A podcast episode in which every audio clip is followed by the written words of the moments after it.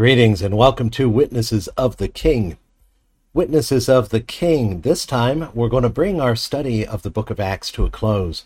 And I assure you, this has been an overview. This is the 48th installment, and I can honestly say there are many things, many issues, many details that we skipped. So I encourage you going forward to continue to read the book, continue to examine the book to see all that you can get out of it.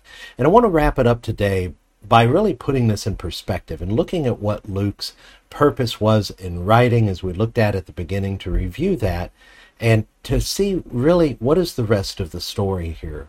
Why does it end the way it does? And what can we learn from the way that it has ended and from what we know of Paul's future since?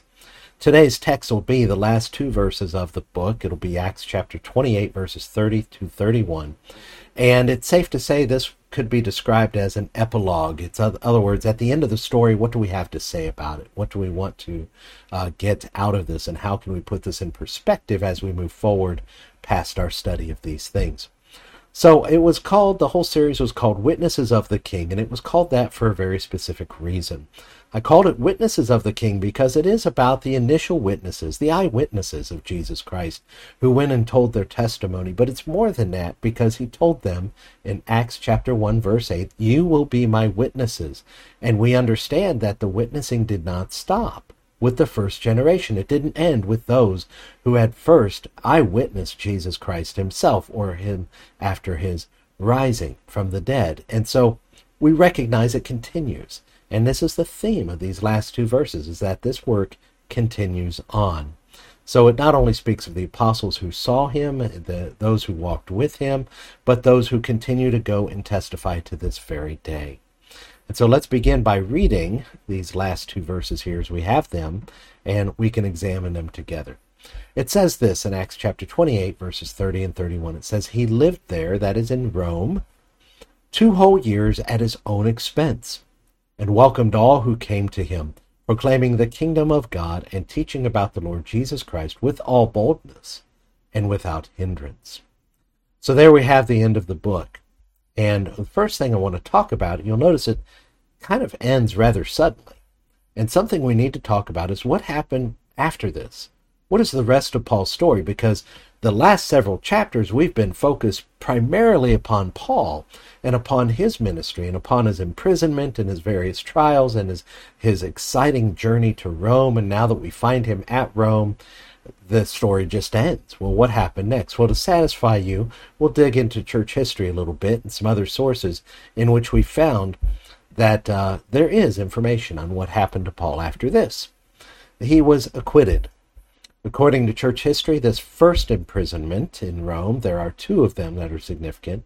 Now, Paul had been imprisoned other times, but when you hear theologians speak of Paul's first imprisonment or his second imprisonment, what they mean is Roman imprisonment, when he is there for a significant amount of time.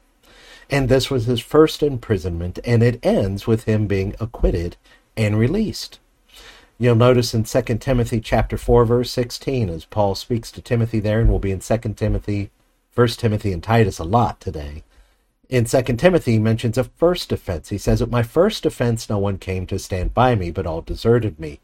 Well, he is speaking of the first time that he was in Rome because he writes Timothy from the second time that he is in Rome. We also see that Paul traveled quite a bit, and Paul had many travels, and some of these things are alluded to in his uh, letters, and some of these things are mentioned in church history.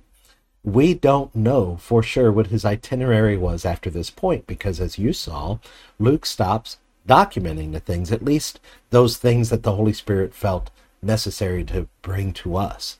And so we're left to put pieces together out of his letters and out of church history. Uh, look what he says in Romans chapter 15 as we wrote this letter to the Romans, to the Roman church before going to Rome, before he knew he was going uh, as a prisoner to Rome. He expresses his desire to go to Rome, and look what he says I hope to see you in passing as I go to Spain, and to be helpful on my journey, to be helped on my journey there by you. And so he makes it very clear he expects to go to Spain.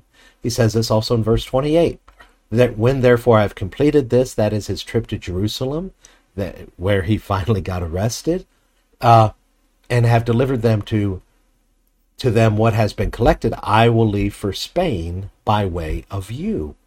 And so it was in his heart to go to Spain. Well, we saw it was in Paul's heart to go to Rome. And no matter, even if the road was very, very strange that took him there, he got there. So I rather think it's highly likely, actually, that Paul made it to Spain. There's a few other details. We see that he was, as he writes Titus in Titus chapter 3, best we can tell, he wrote Titus during those years after being released from his first imprisonment. He uh, he talks about uh, meeting Titus at Nicopolis. And so Nicopolis is a place where we think Paul was at some time in those years. Then he speaks uh, to Titus. He actually opens his letter to Titus, speaking about the fact that he had left Titus in Crete. Well, that means two things. Number one, that he was with Titus. Number two, that he was in Crete. And so he left Titus in Crete, tells us at some point during those years he was in Crete. And then finally, we see that he was in Macedonia. In 1 Timothy 1 3, he says, As I urged you when I was going to Macedonia, remain at Ephesus so that you may charge certain persons, etc., etc. So, in writing 1 Timothy, which we believe he wrote between his imprisonments, he speaks of going to Macedonia. So he continued to travel. It's safe to say that, even if we don't know the details of where and when, we do know that he continued to travel. There's also some writings that he did, as we spoke of, uh, and as we quoted from First Timothy and from Titus.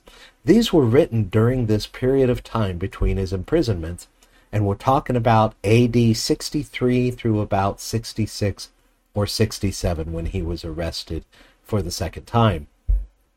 So these writings were very important. We'll be speaking some also from Second Timothy, which he wrote during his second imprisonment in Rome. So he did some writings, um, and then we know that he went back to prison. We've spoken of the second imprisonment several times. Sometime about AD 66 or 67, he was arrested again. This time he was treated very poorly.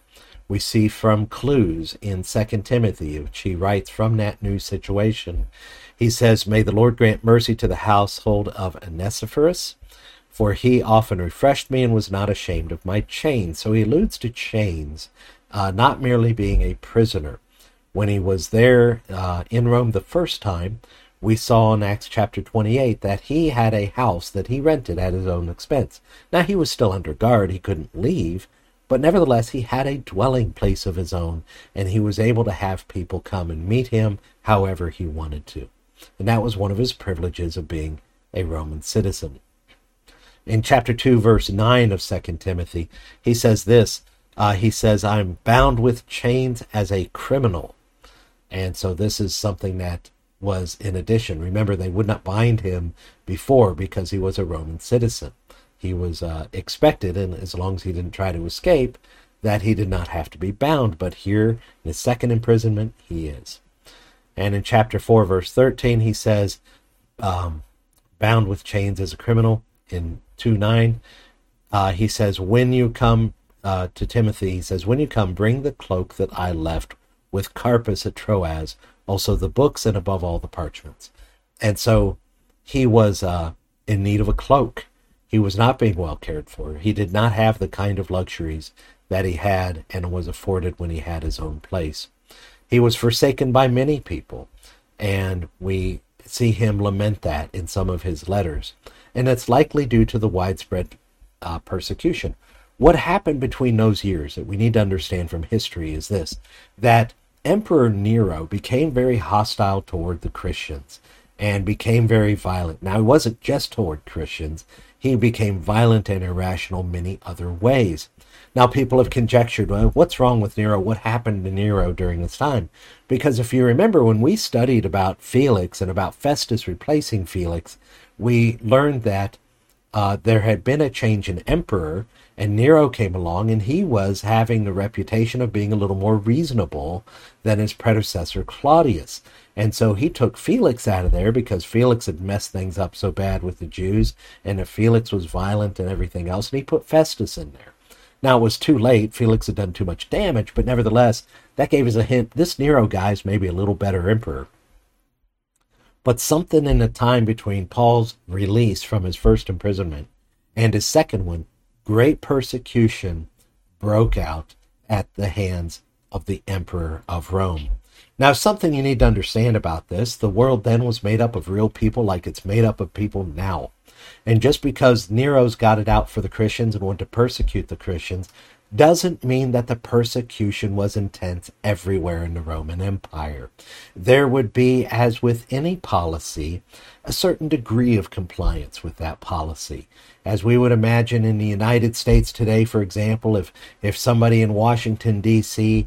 decides to, to make some kind of an arbitrary campaign against the Christian people, well, then what we would find is we would find enormous backlash, especially between the coasts and in the small communities and things like that, where they would just simply ignore these commands to to persecute, and they would simply uh, make accommodations for Christians under the table and things of that nature. So I don't want you to get the impression that you know all the Christians in the empire were being severely persecuted.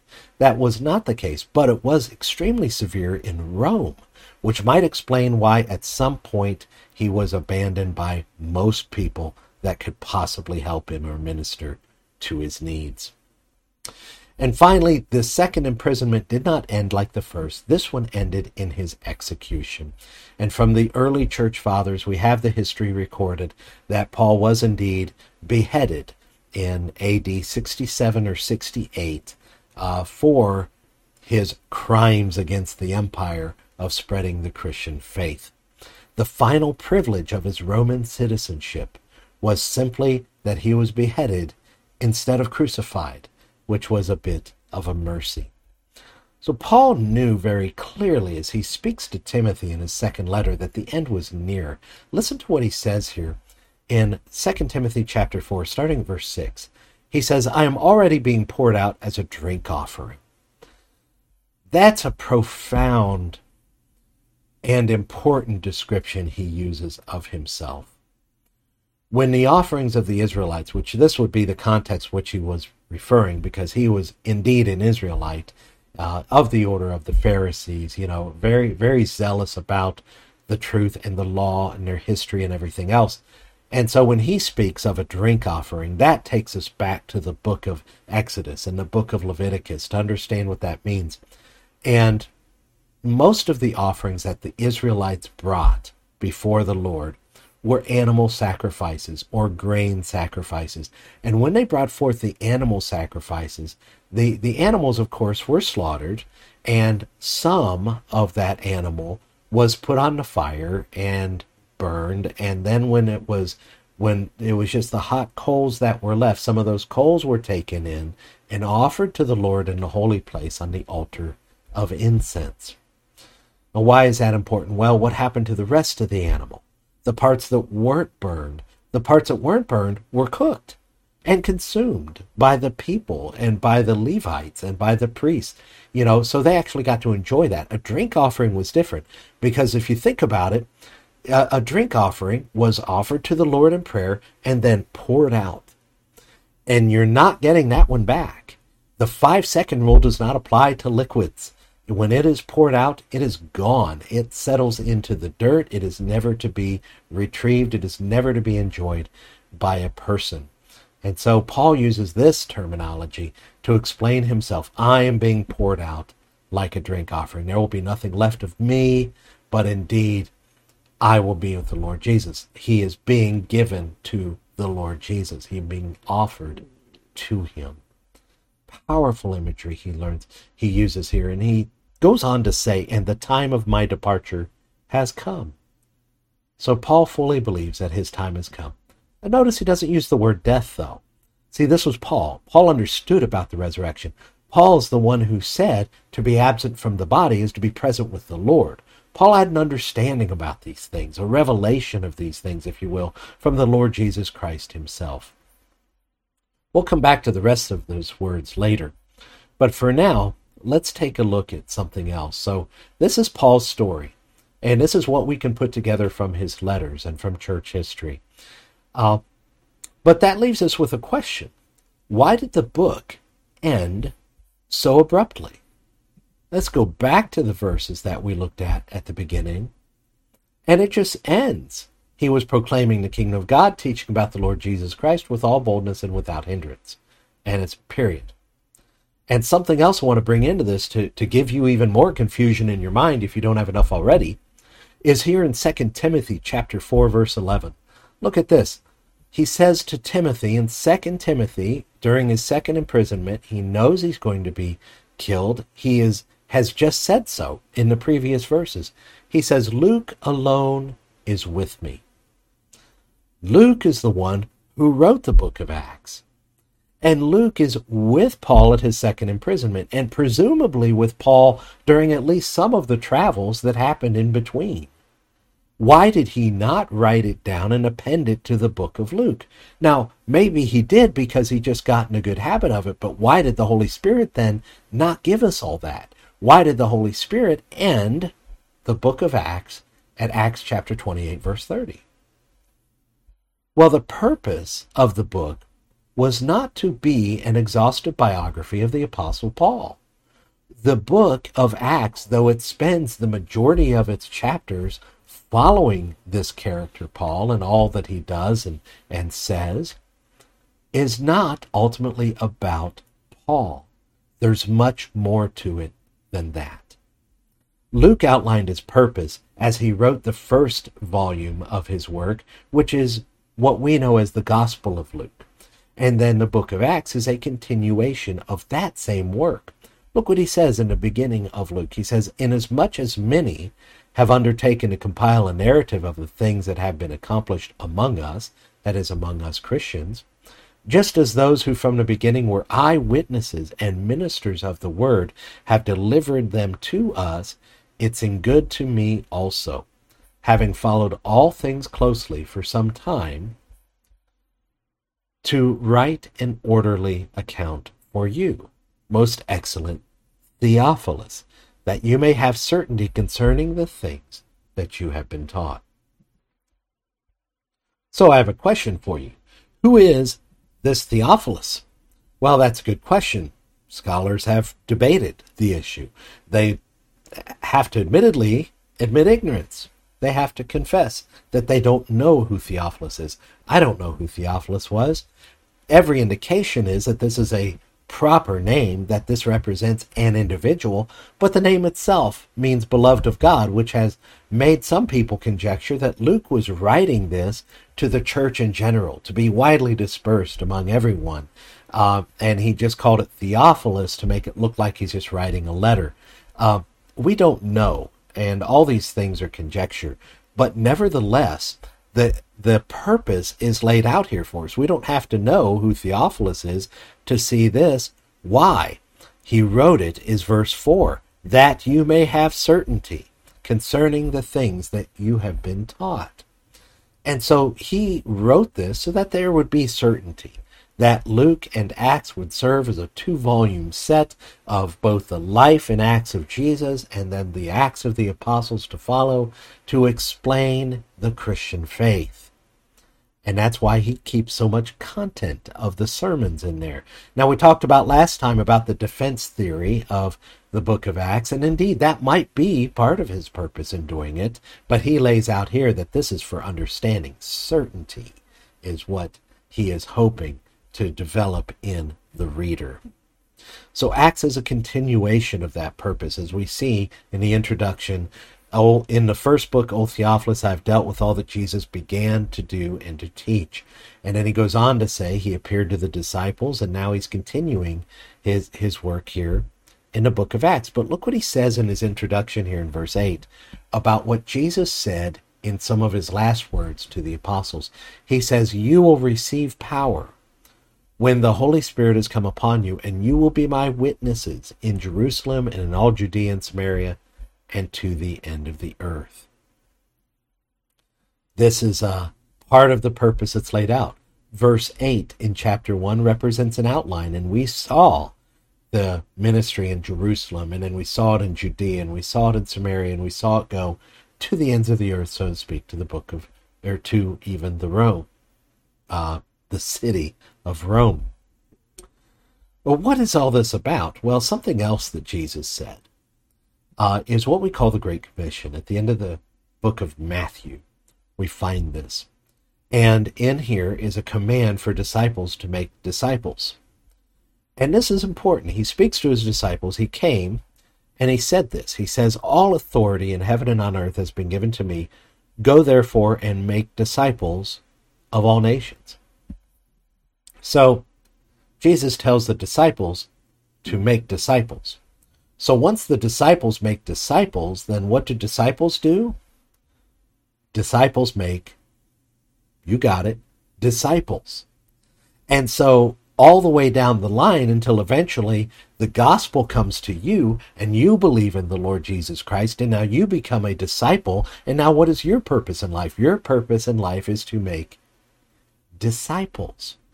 See, Jesus left what is essentially an open ended command here. As he told his disciples to make disciples, there's no end to this. It wasn't just to them because once you make a disciple, then what's that disciple to do? I, I don't know, I guess to make disciples and to continue to preach the gospel until the Lord's return. And so it comes up to us, then what does this mean to us? Well, this is the next chapter we're talking about. As we discuss Luke's purpose, it reveals to us what is the next chapter, what's in store for the people of God after this, what's to follow after Paul is gone. Well, that's the Great Commission. It will continue to spread, it will continue to go. And let's read what Charles Spurgeon says about the end of the book of Acts as he comments on these verses. He says this He says, What was begun with so much heroism ought to be continued with ardent zeal since we are assured that the same Lord is mighty still to carry on his heavenly designs. He saw in this, well, this is making it very clear. This is to continue. The work is not done. Why does Luke end so abruptly? Well, by the design and the good purposes of the Holy Spirit, so that we would continue to write it, so to speak, with our lives.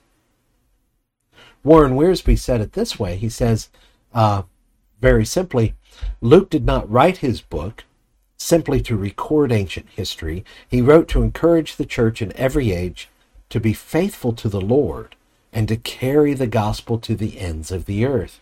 Yeah, you'll notice from the writing in uh, chapter uh, 1, verse 8, the Rome isn't exactly the end of the earth. There was a whole lot left. And from the Jewish perspective, maybe Spain was the end of the earth that Paul's ultimate goal was, because after that, it's just a whole lot of ocean.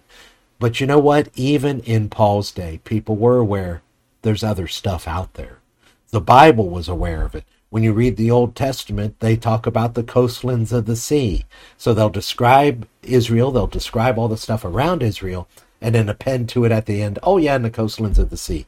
In other words, all that other stuff out there. You know, there, there's an Africa, there's an India, there's there's all these other places across the sea that we're aware of, but not regularly visiting. And so, 2,000 years and counting, this has been continuing. Millions of souls have been saved, and it is all tied back to the actions that are described there in the book of Acts and, of course, in the Gospels, beginning with Jesus. 2,000 years and counting. And the question that we have to ask ourselves is how will we continue the story? What kind of church will we be? And when I say that, I'm speaking of your local church. What kind of church will your church be? How long will it be a church? How long will it continue to send others? Will it continue to send others? Our church here, Whites Run Baptist Church in Easterday, Kentucky, which is now Carrollton, Kentucky, was established in 1810. For over 200 years, we have been ministering the gospel in this community, and many generations have come and gone. And there have been times when the church has been filled, and there are times when it has been largely empty. But it has all the while served the gospel and it has proclaimed the gospel and it has sent people out and it has received people in and it has developed people and trained people and it has seen people be born and believe and baptized and it has seen people die and all the while continuing to do what it does since its inception since the inception of the church at the day of pentecost in acts chapter 2 the questions we have to ask ourselves is we have to look at the book of Acts, like Acts chapter 2, and ask ourselves, will we be dedicated to the apostles' teaching? to the breaking of bread, to prayers and worship as the early church was? Will we be dedicated to meet each other's needs in love, to give to everyone as anyone would have need? Will we do as the church did in Acts chapter 4 and pray for boldness? Will we stand beside those that are persecuted for proclaiming the truth? Will we be so zealous for right living that those who make a living from the sins of others will feel the pinch and riot in the streets like we saw in the book of Acts? Will we recognize the gifts of those among us and let them flourish and grow and encourage them and equip them on their way? Will we send them out to spread the good news? Will we effect such change in our communities by the spreading of the gospel that it's noticed by all? Will we conduct ourselves in our churches in such a way as to earn a reputation that causes fear and respect among the unbelievers? Those are the questions we have to ask ourselves. How will we continue the story? And now let's make it personal. Let's ask this question. Go back to that. What will your role be? Will you be a big, bold Peter proclaiming before the crowds and authorities? Or will you be one of the nameless hundreds or thousands of homes in which bread was broken and people prayed and worshiped and gathered together? Will you be one that's been rescued from from addiction or from the demonic influences of the world mm-hmm. and help to stand on your own two feet as others marveled? Will you be like the Apostle John who testified of the Jesus who loved him and wrote about him? Will you be an elder called to lead the people, as we saw elders appointed in all the churches that Paul had visited? It's a noble pursuit. It's one that should be desired by people, but it should also be feared because, as James tells us, it has a stricter judgment to be one in a position of teaching the people of God. Will you be a deacon called to serve the body of Christ, like we saw in Acts 6, to care for widows and orphans? Where do your passions lie? Do you wish to alleviate the suffering of those in poverty or those around you who are hurting because of the ways of the world and even their own sins? Will you help those who have are imprisoned by their addictions or whose own foolishness and sin has gotten themselves into prison? Will you help them to to have the liberty of the gospel in their hearts? Will you just hold up the arms of those who lead and preach? Will you be a Stephen, boldly bearing witness in front of those who even hate you? Will you be a Philip proclaiming the truth at every opportunity as you go from here to there, raising a godly family that carries forward the truth? Will you be a Barnabas, helping and encouraging and giving people a second chance when they need it? Will you be a Paul, breaking new ground, zealous for the truth, willing to stand up for what is right? Will you be a Timothy, starting young and following in the footsteps of an elder to a ministry of your own?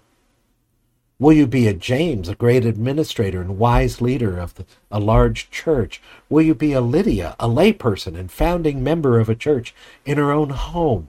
A gracious host to the ministers of the gospel, investing her wealth in their cause?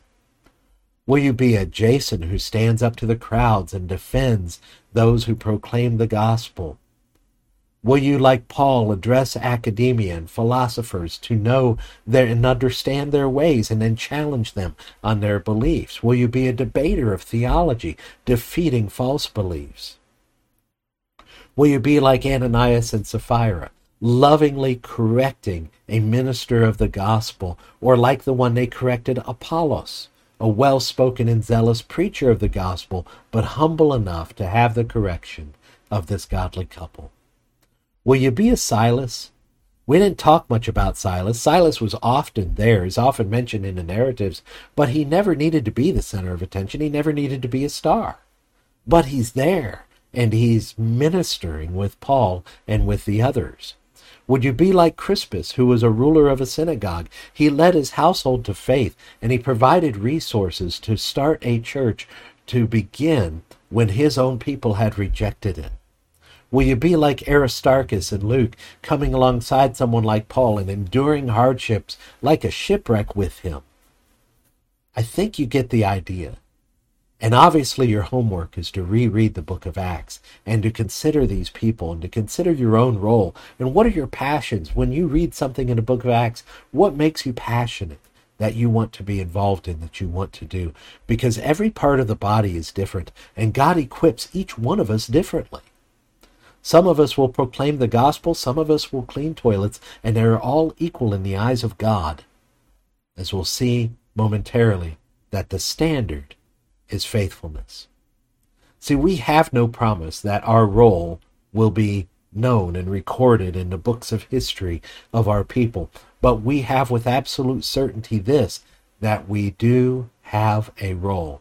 You, if you are a believer in Jesus Christ, you have a role to play in the kingdom of God. And God will reveal it to you if you but seek it. And He will bless you in it should you choose to pick it up. But several things we have with absolute certainty, and these are my final encouragements to you. Let's take a look at that momentarily. I want to start with this. Look again here at the Great Commission and look at the words that Jesus ends it with. He says, And behold, behold means looky here, listen up. He says, Behold, I am with you always to the end of the age. That is our first encouragement, is that indeed He is with us always, even to the end of the age. And so I want to take this as the first encouragement. How important is it that the Lord Jesus is with us always to the end of the age? It's critically important. And this is uh, this is so profoundly important. Let me make a fix here something for you here. All right. There we go. Wanted to update that for you. Jesus with us always to the end of the age. And this is critically important because Jesus is the one who is building the church. He is the one who continues to build his church. That's why he says he will be with us. Look at this as we go back to the scriptures here in Matthew 16, verse 18. He says simply this I tell you, you are Peter, and on this rock I will build my church. His first mention of it is that he is the one building the church. This is an action of the Lord Jesus Christ. And this is so important to understand because it does not depend upon our power. Now, it does depend upon our faithfulness. That indeed we must be faithful to obey his commission if we if we want him to build his church through us. And so it but the encouragement is he is always with us and he is the power beyond the building. That was a major point of the book of Acts is that this is done by the power of the Holy Spirit, the Lord Jesus building his church, and he will continue to do so always. So we go forward then. What is our raw material for building the church? We go forward with the Word of God. I want to take you to Isaiah 55 11 and show this to you uh, for just a moment because here in Isaiah is speaking of all that God is going to do for Israel. But as you read the book of Isaiah and the context that we find this verse in, he's talking about more than just building the nation Israel. He's talking about establishing a people for himself forever from all the nations. And so he speaks of this this way. He says, "Show so show so shall my word be that goes out from my mouth. It shall not return to me empty, but it shall accomplish that which I purpose, and shall succeed in the thing for which I send it. Do you see all the shalls there? You know, this is how my word's going to work. It's not going to come back to me empty. It's going to accomplish all that it should and all that I want it to. And so the Lord gives this guarantee on His word, which is the raw material, as we saw time and time again, the raw material of the preaching of the gospel, the word of God.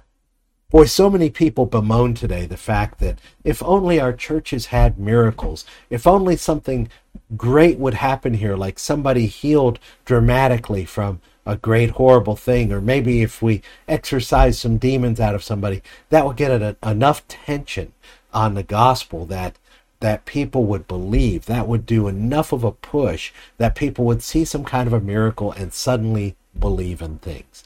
If all our members could be so blessed with with perfect character as to be assigned to everybody, or if we could be blessed with health and wealth and prosperity, that it would be a sign.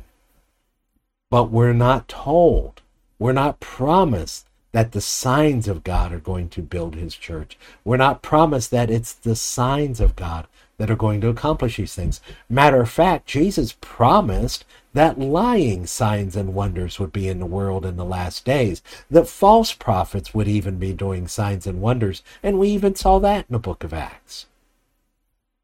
The promise to build the church is on the Word of God. This is our raw material. And that is good because that means it's not a matter of our persuasiveness. It's not a matter of our cleverness or our eloquence. We saw this with Paul, where sometimes Paul wasn't so eloquent, and he admits it in his first letter to the Corinthians that I wasn't particularly eloquent when I came. Matter of fact, I looked foolish to people. But nevertheless, people believed and lives were changed and people were moved from death to life. If you want a miracle, display the miracle that has happened in your life when God took your heart of stone and made it a heart of flesh. When God took you from death and he put you into life. This is the gospel power to change lives by his word.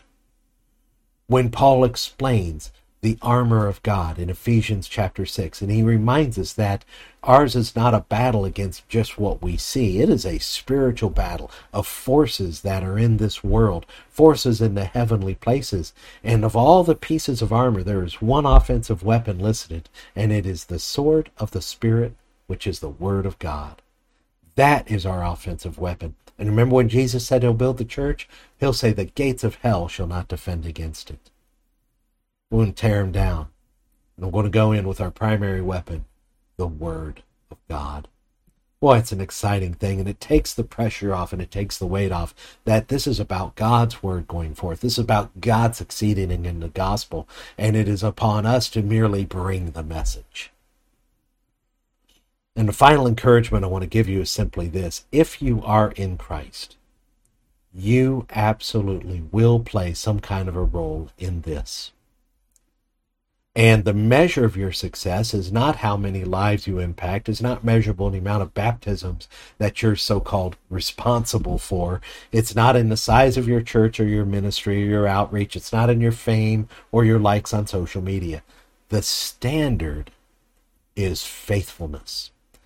To finish your course, whatever your course is, it will be unique. And not in numbers, but in impact. And not in number of pages you write but in the faithfulness to bring it forth. It is important what we do and how we do it, it matters, but it all carries the same reward the crown of righteousness. Let's look at something that Paul said there, something else he said in these verses in Timothy that we just looked at. He says this He says, I'm already being poured out as a drink offering, and the time my departure has come. I have fought the good fight. I have finished the race, and I have kept the faith. Henceforth there is laid up for me the crown of righteousness. Now you read that and you go, oh, that's that Paul, man, he really was something. He really preached a lot of things. He did he went all over the world. He sacrificed his life to to further the cause of the gospel. He poured love into people that didn't necessarily give it back. And he preached in places faithfully when even they rejected him. That Paul, he deserves that crown of righteousness. But read on what Paul says here.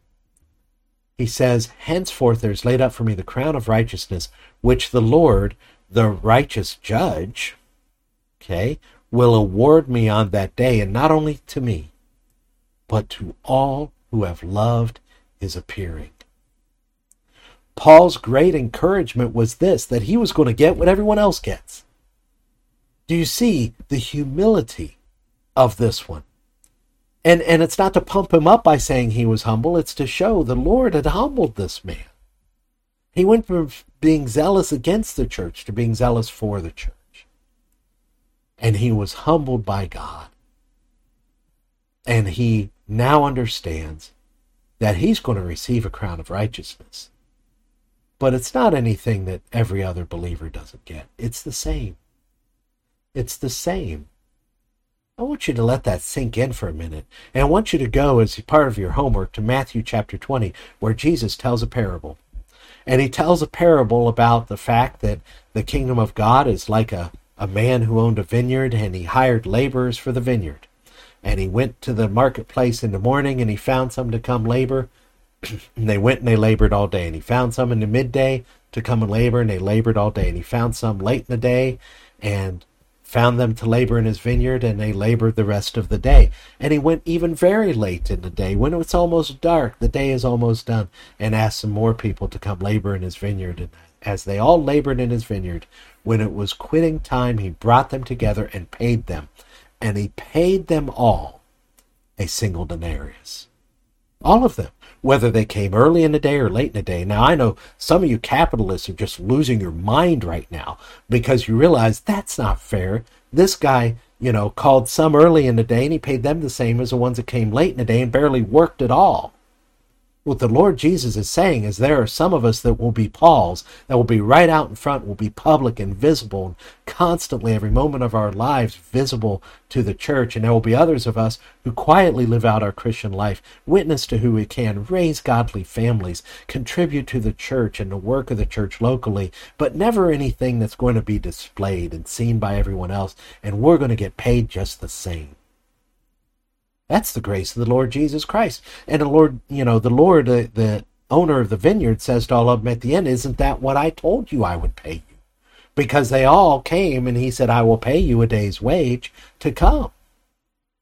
And Jesus gives to all of us eternal life, and he'll give all who love his appearing, which would be all believers in Jesus Christ, the crown of righteousness for faithfully finishing the race, for going through the whole course for staying true to the Lord Jesus Christ. If you are in Christ, you will play a role in this. And no matter the size of the role, your faithfulness is the measure. And you will receive this crown of righteousness as you finish the race, enduring to the end faithfulness to Jesus Christ. And my encouragement for you today is to get started. Review the book of Acts. Look around your community. What makes you passionate? What makes you want to preach the gospel of Jesus Christ to people? Or at least be involved in some way. Let's find that passion together as we pray. Father God, we thank you so much for your word. And we do stand amazed and we praise you for all that you accomplished in the early church as we read about it in Luke's work. We praise you for the Apostle Paul and the special way that you made him and called him and the special ministry that he had. We thank you for his faithfulness as he would thank you and you alone. We give you the glory for all that you did through him as he indeed would only give you the glory. And we ask you, Lord, help us to be faithful to the end in whatever endeavor you call us to. Help us to find it. Help us to work at it with our might be it big or small, in the eyes of the world, let us remember that you look upon us as your children, that you assign to us the task you wish us to be faithful in, and we need not attempt any other thing but to be faithful to you. We thank you, Lord, for all that you have done. We pray, Lord, that you will indeed move us all to be faithful in that call which we have. And Lord, we know that if we are not busy about the work of your kingdom, we must question whether we are in your kingdom. I pray today that those listening that realize I've done nothing for Christ, Lord, I pray that you'll give them a spirit of repentance, that they will turn from their own ways, that they'll turn toward your ways and embrace what you have for them salvation in the Lord Jesus Christ, who gave his own body as a sacrifice for our sins. Lord, we praise you for that work most and above all that you would redeem unto yourself these people. And while we were yet sinners, Christ died for us. Lord, we're amazed at that. And we pray, Lord, that you'll incorporate us all into the body of Christ in a way that suits you and brings you glory and brings you honor, Lord. We thank you in Jesus' name. Amen. Well, I hope you found that an encouragement. Thank you for watching or listening. Hopefully, you've caught the whole series. The whole series is available on Sermon Audio, the Book of Acts. It's all free for you to download. If you want to contact us for some reason about this, if you want to ask for resources or help finding a church or whatever it is that you need, even if you just want us to pray for you or if you've prayed for us, make that known to us. Contact us at whitesrunbaptist at gmail.com. We'll be happy to interact with you in whatever way is most helpful. God bless you.